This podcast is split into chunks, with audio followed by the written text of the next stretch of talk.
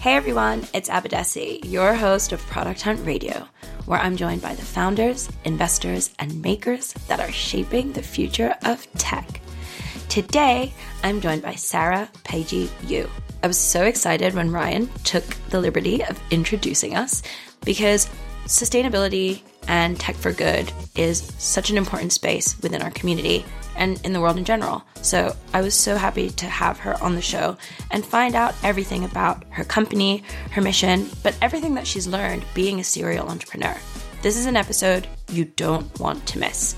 We talk about the future of direct to consumer, consumer packaged goods, and sustainability, how she managed to get through her fundraising journey and convince investors that this was a big bet.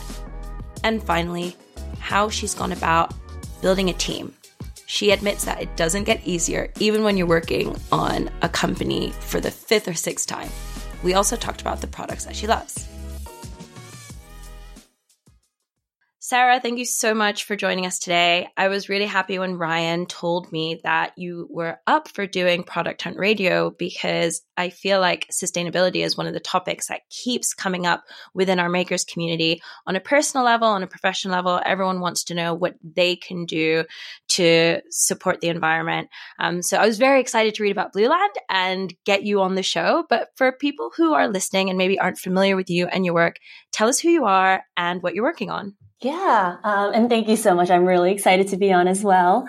I am the co-founder and CEO of Blueland.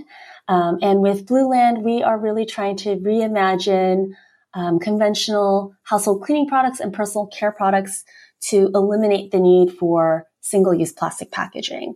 And so what that means is um, with our first set of products, which is a set of household cleaning sprays. So for example, a multi-surface cleaner, a bathroom cleaner, and a glass and mirror cleaner, what we've done is we've taken these traditionally liquid products and shrunk them down to tablets, um, the size of a nickel. And so, you know, our products are sold as a reusable, refillable system. So you just buy our bottles, your forever bottle once, and you can simply fill it up with water and you drop in one of our tablets and then you can make a full bottle of solution. And when you run out, you can simply just refill with another tablet instead of going out and buying a whole new bottle and, you know, all this liquid solution again. Amazing. Yeah, I watched some of the pitch videos that your co founder did on YouTube, and I thought you make it look so easy. You make it seem um, so doable. I think "Eco made easy" was even one of the taglines at a Harvard Business School pitch, um, which I thought was awesome. But before we sort of like dive deeper into zero waste culture and I guess like the changing trends within like consumer culture, I wanted to just talk a bit more about you because Blueland is not your first company. Um, you worked on Snapette before, and so I just wondered how you sort of went through this journey of working on another startup, being in venture and then ultimately deciding to focus on a more ecological sort of mission? Yeah, yeah. So I've been, I guess I've been a startup founder and sort of in the startup DTC space for about 10 years now. Uh, I started my first business, Snapette, which was a mobile shopping app back in 2010. And that business was really about helping. That was kind of at the height of like local, mobile, social.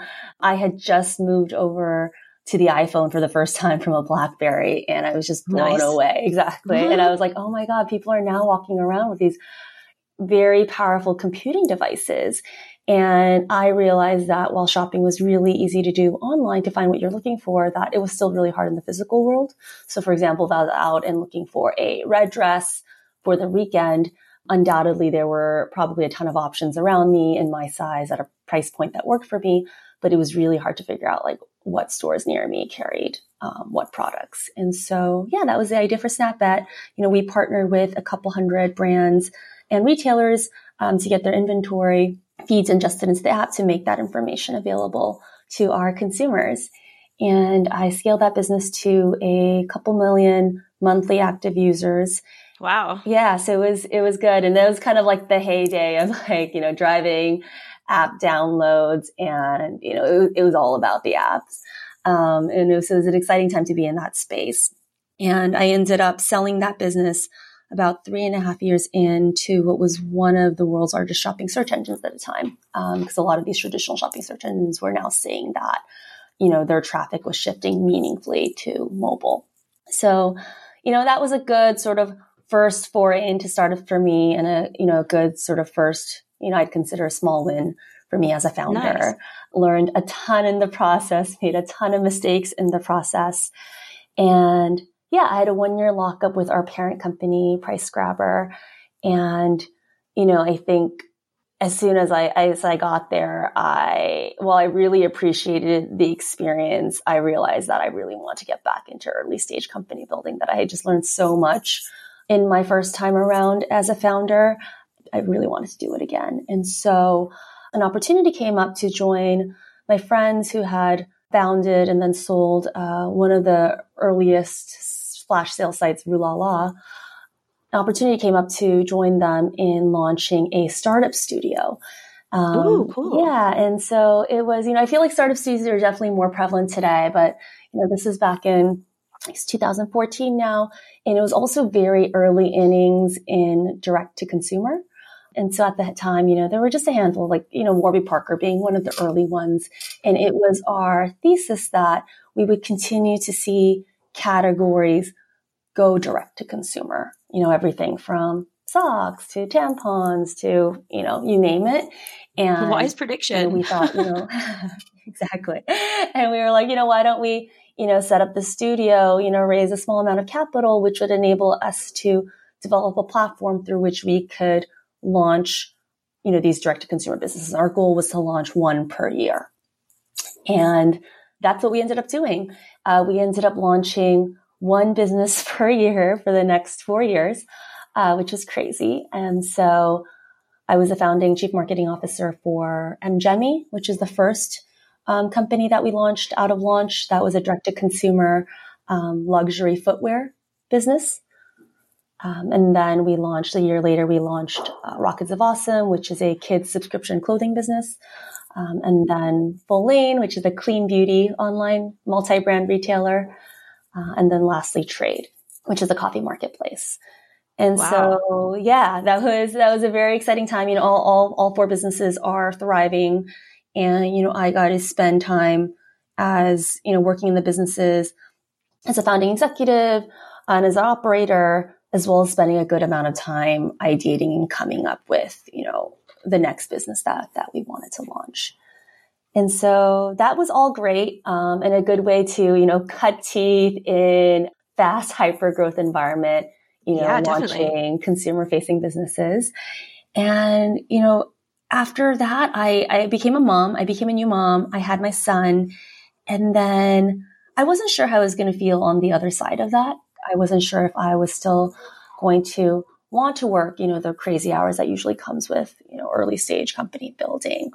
Um, or if I potentially would want to be, um, you know, a part time or full time, you know, stay at home mom. And it turned out that I still really did want to work. I still really wanted to build new companies and, and be in the early stage phase.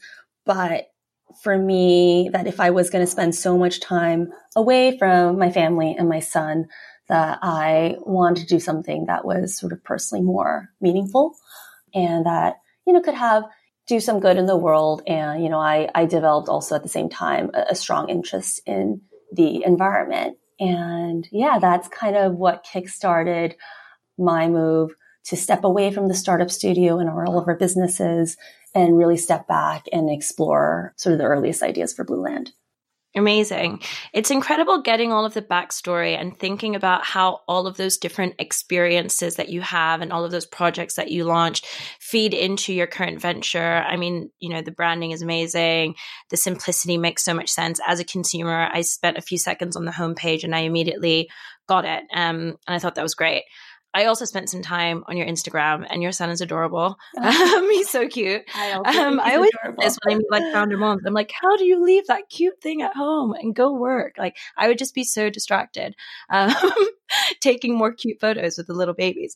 Um, but yeah, it's incredible because I I was doing research for this interview, and I heard you saying on another podcast about how all the single use plastic that we consume, you know, goes back into the environment to the extent where on average over the course of a month, one could consume a credit card's worth full of plastic just through water. Is that true?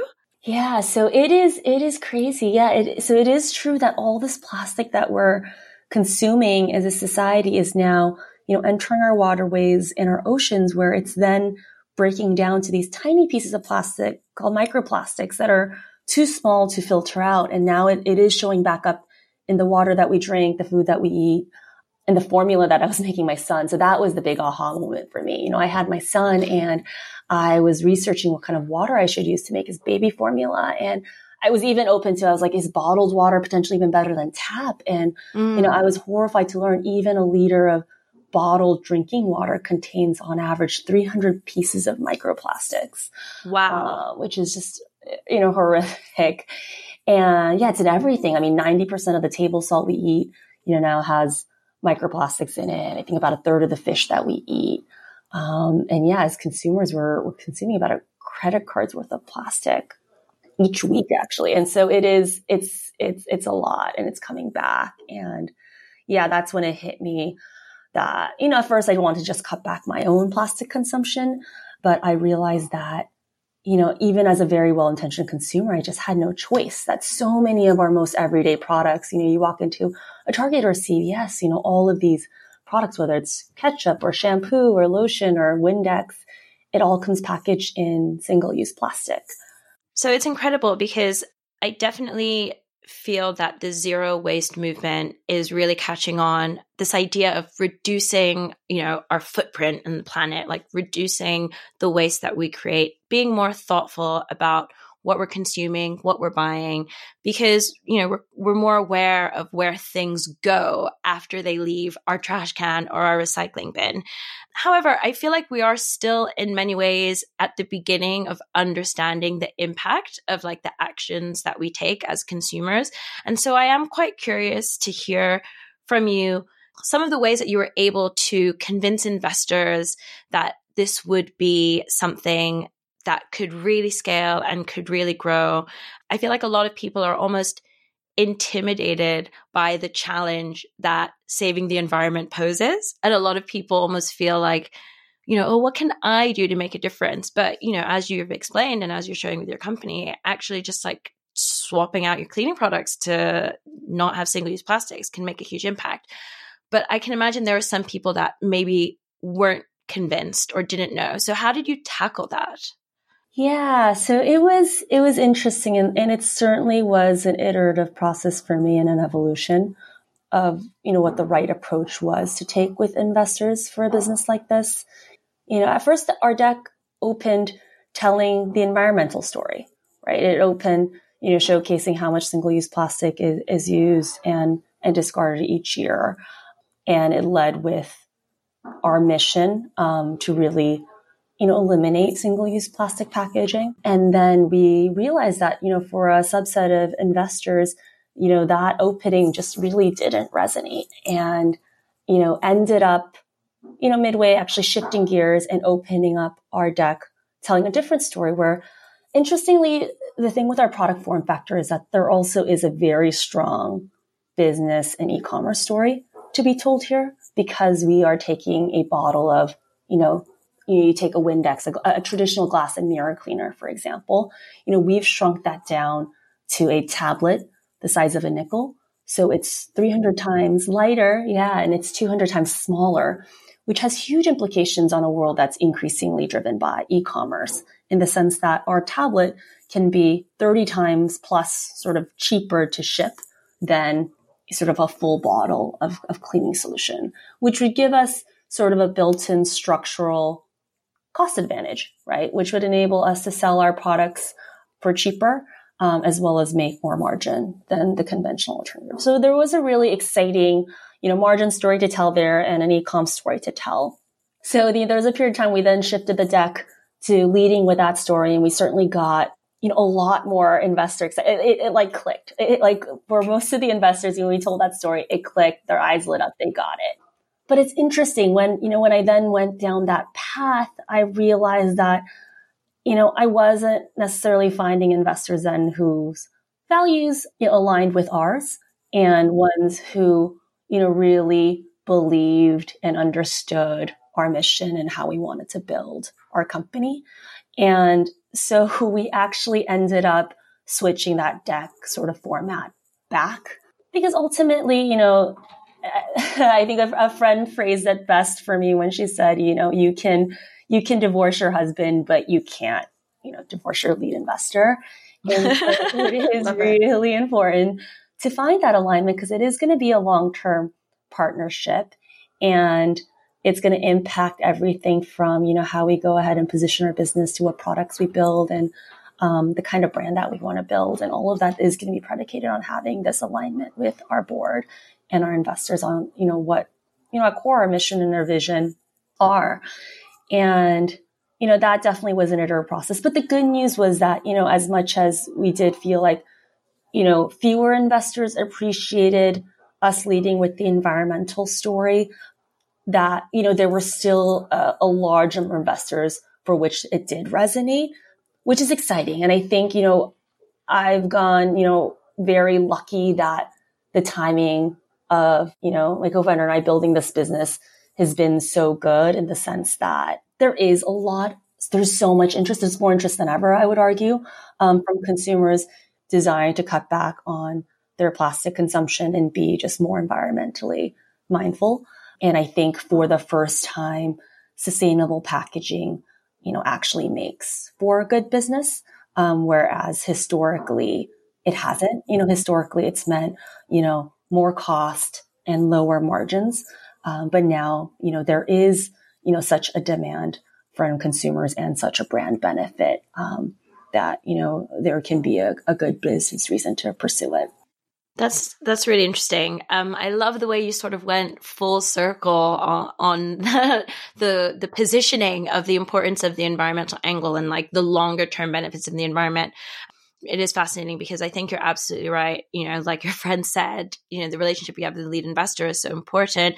It's so important for for values to align. And I think it's really interesting, you know, being in the startup world, being in the makers community, there are a lot of people that throw the word value around, you know, mission around, but it, in reality, there aren't actually like that many of those companies that are doing something which has a social impact right at the core. Of course, it's helping some people's lives in some way, but not necessarily you know directly correlating with a positive impact on the environment or you know reducing carbon footprints or you know reducing the creation of waste etc so i think it, it is even more important if there is some sort of social impact or environmental impact related to your core mission that you are with the right people because otherwise at some point it might be that you're almost like undermining your mission because you have investors that don't necessarily align with it. Does that make sense? Yeah no that that makes complete sense. And that that is reason why we kind of you know came around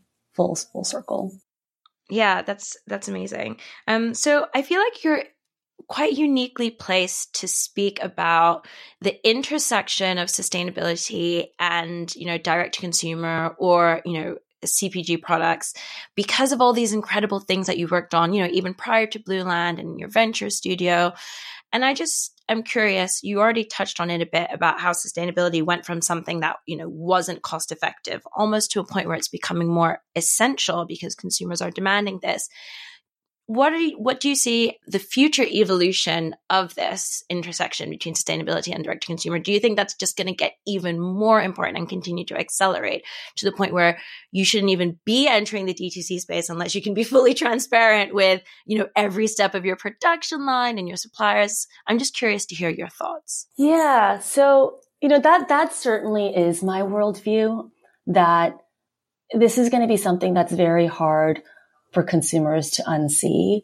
And I don't think we're going to go to a place where the consumer is going to start lowering his or her standards on businesses. And I think direct to consumer has certainly sort of accelerated the, the pressure on companies to be more sustainable as sort of as well as magnified this already existing sort of magnifying glasses on businesses because you know with direct to consumer you know consumers have this more you know, closely connected relationship with the companies. And, yes. have expected more transparency from the companies. And the companies have also, you know, companies like, like Everlane and Warby have also, as part of their branding and positioning, really showcased and highlighted. Sweet Sweetgreen's another good one, showcased and highlighted sort of transparency, right, in their supply chain and in their pricing.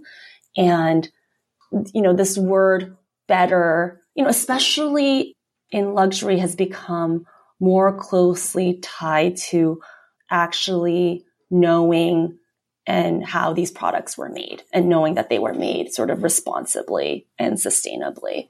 So, you know, I, I think that, you know, the foundation of all of that is, is already here. And I think it will only, you know, continue to increase, um, which I think is great. I think it's great for the consumer. I think it's, it's obviously great for the planet. I think other shifts that we're finding are, you know, that the younger consumers especially truly do want to buy brands that are authentic, um, that are, you know, walking the walk and, you know, align with their values.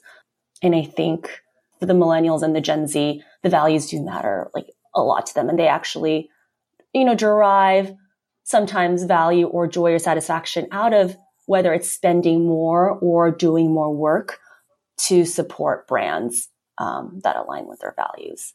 Uh, which is interesting because uh, when, you know when we went out to fundraising, you know, some people were like, "No one's going to want to do this." You know, no one's going to want to, you know, drop in a tablet in their own water and make their own solution. Like, no one wants to do more work. But you know, we've done interviews with hundreds of consumers in the space, and it's and our customers as well. And they actually really derive joy out of dropping the tablet in their bottle. It makes them feel good. It makes them feel like they're doing something out of the ordinary, you know, go taking that extra step to do something good for their family and for the planet. You know, we've heard similar things, you know, from consumers about, you know, carrying around their own uh, reusable water bottle or their coffee mug. Oh, yeah. It really makes them feel good and they enjoy drinking their coffee out of their reusable coffee mug that much more for it. I think you're so right. There's definitely the sense of individual accountability which is incredibly rewarding. You know, uh, I go to barbecues now and people are like scoffing at things which have been like served in like single use plastic or, you know, if you have like plastic forks and knives and like cups, plates. I'm also very conscious of the fact that it is something which is like probably more prevalent in like more like metropolitan like cities. I live in London. Um, I know you're in New York and, you know, this zero waste movement is probably like bigger here because we have the privilege of like having those options and those opportunities. But at the same time, exactly as you said, you know, there are ways to make it so accessible. And then that accessibility in itself becomes really empowering, which I think is really great. A friend of mine just recently opened a zero waste shop here in South London. And it's actually incredible to see how many people are creating zero waste stores. There's this product that I discovered recently. It's like an interactive map of London, useless.london. And it's um it's actually really beautifully designed and it shows off all the different places across the city that support zero waste. So, you know, you can show up with your own containers and fill them up with whatever you need cereal, rice, you know, dried fruits, whatever. You can show up with your bottles and fill them up with whatever you need from olive oil to balsamic vinegar. Um, you can buy household products as well. Like I bought like a reusable sponge and a bamboo pot scraper.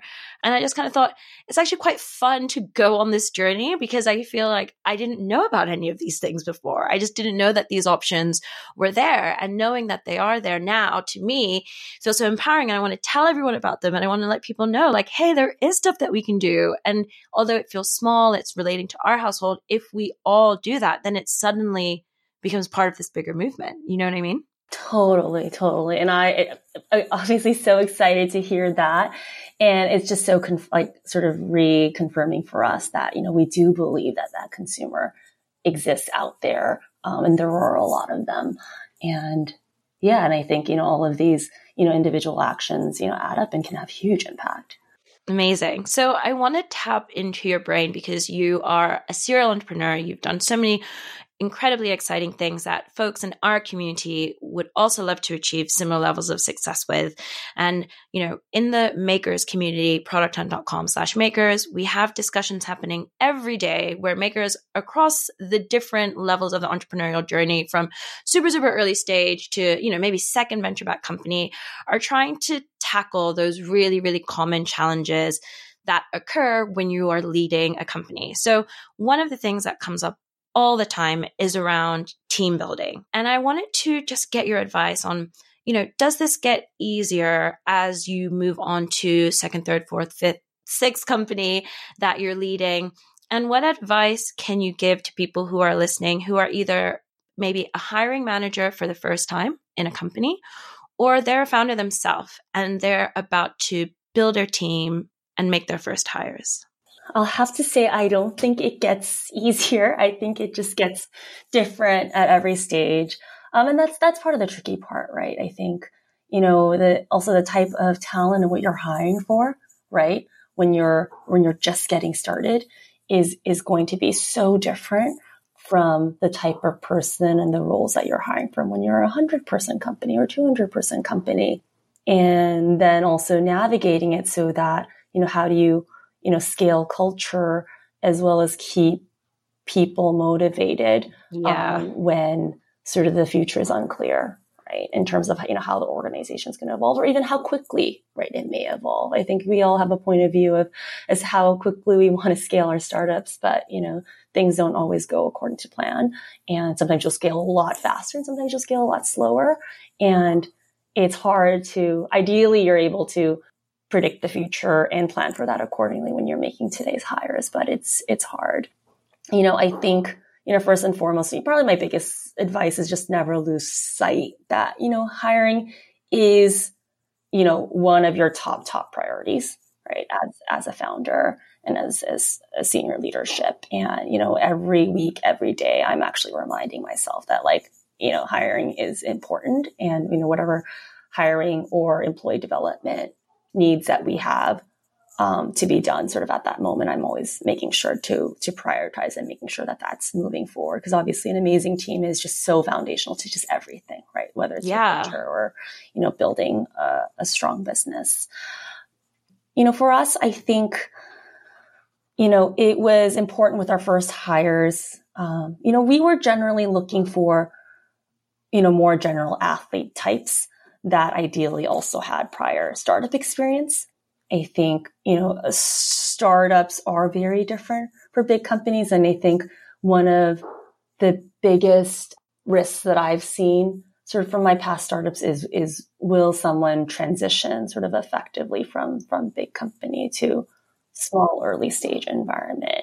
And I think many times, you know, that, that transition is doable, but I think, you know, obviously having had sort of that prior startup experience, you know, helps de-risk that, you know, somewhat.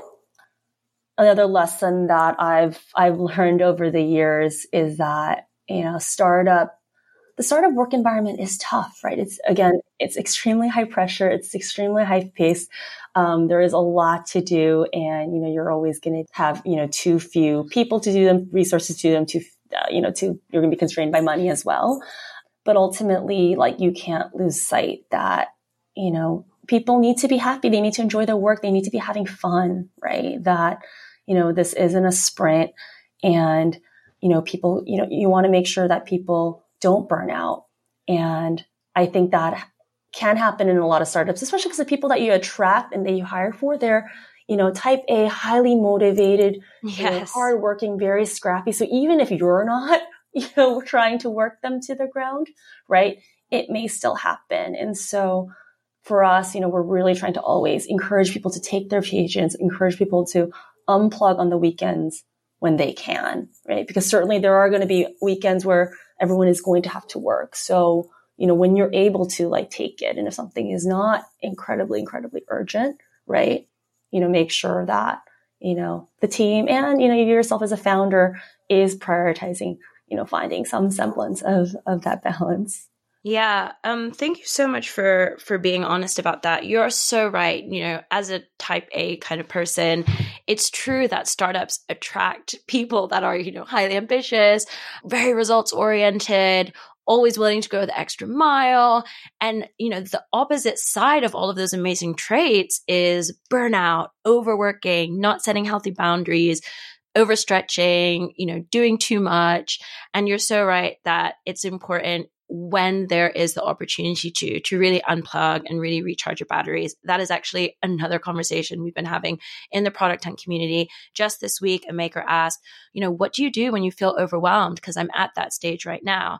And it's one of those things that i feel is very much an individual thing. You know only us as individuals can ultimately decide what goes into what I like to think of almost as like a resilience toolkit. You know, what's in my toolkit? What are these things that I I pull out when I really feel close to burnout? And some of those things might be like exercise related, like I need to make sure I'm going to yoga, going to Pilates. Some of them might be like make sure I go to bed on time, make sure I'm eating well some of them might be more fun things like let me just schedule in time where i'm actually not doing anything and i'm just watching netflix or whatever but i feel like there's also only so much that a company can do. Like a company can create the space for you to enjoy your free time, but then you as an individual almost have to then take on that responsibility to actually use that time wisely. And the reason why I said that was because I wanted to kind of segue back into you on a personal level. You know, you are a venture backed founder now, but you are also, you know, a wife, a mom, a member of a family.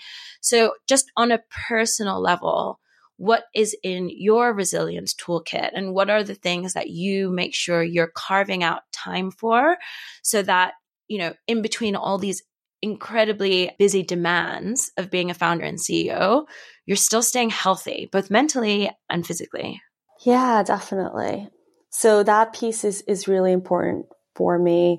And it's been obviously a process for me to also learn like what are the things that I really need um, to make sure that, you know, I feel like I can bring my best also every day to work um, because I feel sort of fulfilled and I have sort of that also space personally. And I think, you know, becoming a mom has become an incredible forcing mechanism for that balance. It's interesting because, you know, a lot of people are like, well, how do you balance, you know, being a mom and building this startup? It must be crazy. And I actually even had someone tell me once that like, it seems like it's an impossible task to build, you know, both a company and like, you know, create a human being at the same time, a little human being.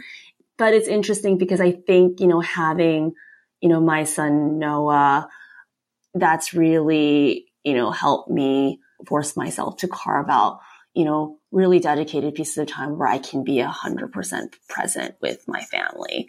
And you know, that goes just such a long way. So, you know, my team knows that, you know, these days I typically don't come to the office until I don't start my day till like 9 30 or 10 because I am home with my son in the mornings and I do, um, most days, you know, try to get the, out, out of the office by my son sleeps very late, uh, by 7.30 so I can grab dinner and, you know, give him a bath and, and, you know, help put him to bed. And, you know, I think those, those morning and evening times are sacred for me. And my team knows that, you know, I generally won't be on email or on Slack that if they really need something, they should call me. But there is that expectation that, you know, I won't be on during those hours. And, you know, at the same time, you know, that usually means after my son goes to bed, I'll then be back online and I'll tend to pick up work pretty late. But that's also where, you know, it, has been important for me to level set with the team, like, hey, just because you're getting emails from me, like a post midnight, like there is no expectation, right? That like that should not be construed as I'm expecting you to be up on the other end replying to me. Um, and I'm always highlighting for them, like, look, I'm on late because I don't come into the office till quite late in the morning, right? And me yeah. and my ability to sleep well at night, sometimes there's just a set of things I need to, like, I need to go to bed, like not feeling like I'm going to be a bottleneck in the morning. And that's how I'm going to enjoy my mornings with my son. But I think, you know, a lot of it is about, you know, being a well functioning team is just, you know, making sure to like communicate these things and not just yes. have things, you know, some of these things assumed. But yeah, I do feel so thankful that I, you know, I do feel like I could spend a lot of time with my son each day, um, during which I can unplug and be, you know, totally present. Um, yes. as well as be really proud about, you know, the amount of time and energy I, I dedicate, um, to Blueland. That's amazing. It sounds like you've got a really healthy dynamic with with your team and you've been able to basically get the most out of every minute of your day, which is incredible. And I certainly noticed that sort of transformation that comes when when people become parents or really when any sort of like life affirming or um, you know big decision happens in their life where they can suddenly sort of like reset things around priorities and i guess learn, learning from that is just for you know all individuals to like really sort of like take stock about the things that matter and make sure that they are fitting work uh, around those things and just not pushing themselves to the point where you know work literally kills them. I know some people where they're just like you know almost at the point of like getting hospitalized because they're just so burnt out. And you just have to sometimes remember like there is that toxic side within like the startup culture which we have to be just super wary of and avoid Mm-hmm, mm-hmm. Definitely, definitely, definitely. I heard a really good quote the other day too. Someone was saying like, just put your mac, make sure to put your oxygen mask on first before you help others, which is right. Cause again, you know, especially as like the founder and a leader in, in, your business, right? If, if you're not feeling well, right. And you can't think straight, it, it's going to be really hard, you know, to lead that team. And again, you know, a lot of these startup journeys are, they're seven, you know, 10 plus years long sometimes. Yes, exactly. It's a marathon, not a sprint. Um, I love that. I feel like I could probably tap your brain all day for more advice and more tips and more info about the future of you know CPG and sustainability. But I've got to let you go. Um, before I do, it cannot be a product hunt podcast without asking about the products that you love. So this is where I give you the floor, and you can tell us about the apps on your home screen, maybe the products that your team rely on, whatever keeps you productive, or what you love to use at home. Tell us about them. Yes, definitely. Instapaper, that's like everything for me. I Instapaper everything. I think it's so easy in this day of like email and Slack and social media to come across like incredible articles or content that you want to read. Uh, but you know, not uh, Instapaper has been great, so it doesn't like derail me. Every moment I come across something interesting, I can Instapaper it, put it away, and then read it at the end of the day, or read it when I'm on the subway with with no Wi-Fi. Um, so I love Instapaper. Slack, Slack is everything to our team. Um, yeah, had, same. I don't know. I don't know what companies did before Slack, um, but we primarily communicate on Slack uh, versus email, and it, has been a great productivity tool. Um, the other one we use a lot here, we're very old school, is Pinterest. Oh, you know, nice. Being a very visual brand um, that's developing like physical product and physical packaging. Um, Pinterest has just been an amazing discovery as well as collaboration tool for us. Amazing. Yeah, I can I can see that. I mean, there's um a real aesthetic in, in your brand and I feel that like good aesthetic comes from like seeing a lot of be- beautiful visual things and like turning them into something in your mind. Wonderful. So, Sarah, thanks so much for your time today. For folks that want to follow up and know more about you and know more about your company, where should they go? Yeah. So please check out Blueland on our website at www.blueland.com.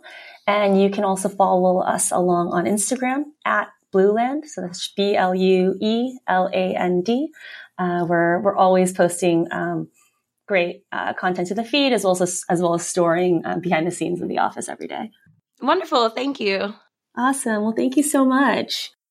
Hey, everyone. Thank you so much for tuning into Product Hunt Radio. I've got a favor to ask you. Will you take a minute to review us on iTunes, Apple Podcasts, or wherever you're listening to us right now? Thank you. Thanks for tuning in. We'll be back next week, but in the meantime, share the podcast with your friends on Twitter and tag a guest you'd like to hear in a future episode. See you soon.